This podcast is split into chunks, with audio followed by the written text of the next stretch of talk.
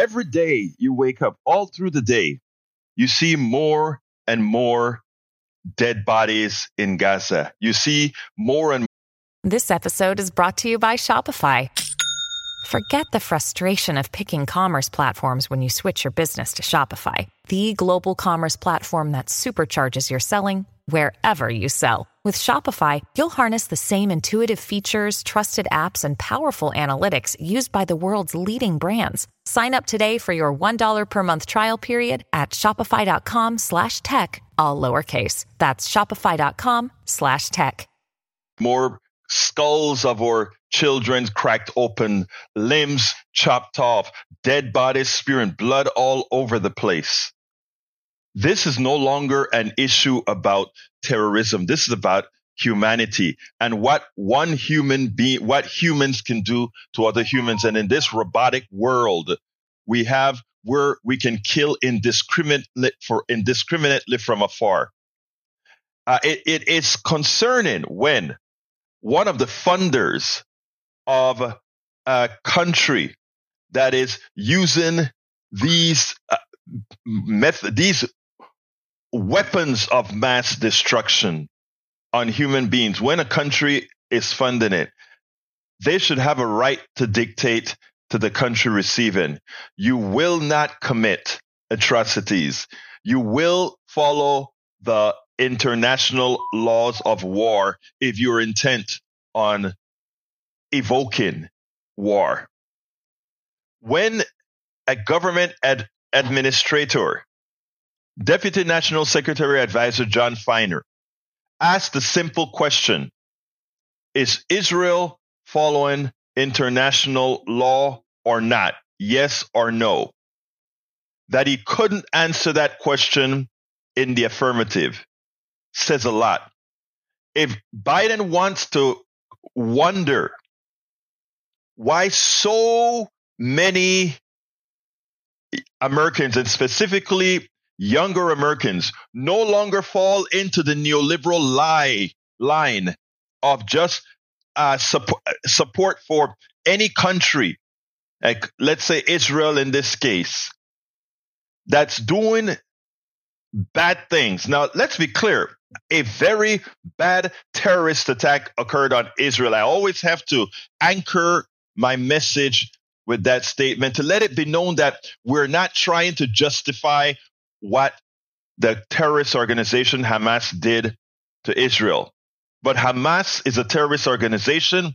Israel is supposed to be a country, a state, a law abiding democratic state. And when it is found that a country can inflict much more death, much more gruesome killing than occurred against them, it makes you wonder about the character of those who are running that country. If what Hamas did, not if, what Hamas did was terroristic, was animalistic, was wrong, was inhumane. What Netanyahu and the IDF is doing in Gaza is orders of magnitude over what Hamas did now.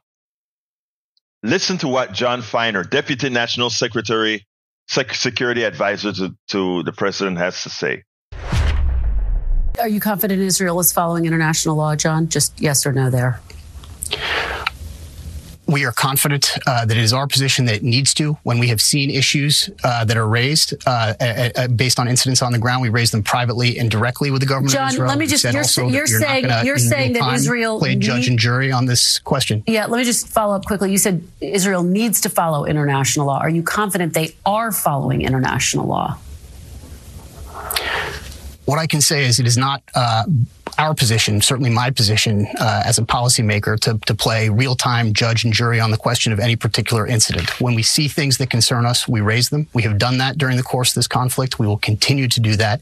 Uh, and again, just to restate it, it is our position that all countries, including Israel, including the United States, need to adhere to laws of armed conflict. Hamas, by the way, does not only not hold itself uh, to that standard, it openly boasts uh, about uh, its willingness and and its uh, reality of of violating those standards. So that is the challenge. Now, that was a simple question. Is Israel committing uh, an act of or an, an illegal act acting against international law or not? He couldn't answer it. But you know who can? All the people on the ground, all the data that we've been able to get out of Gaza uh, whenever there is connectivity to get out of Gaza. It's not only war crimes that is occurring are occurring in Gaza.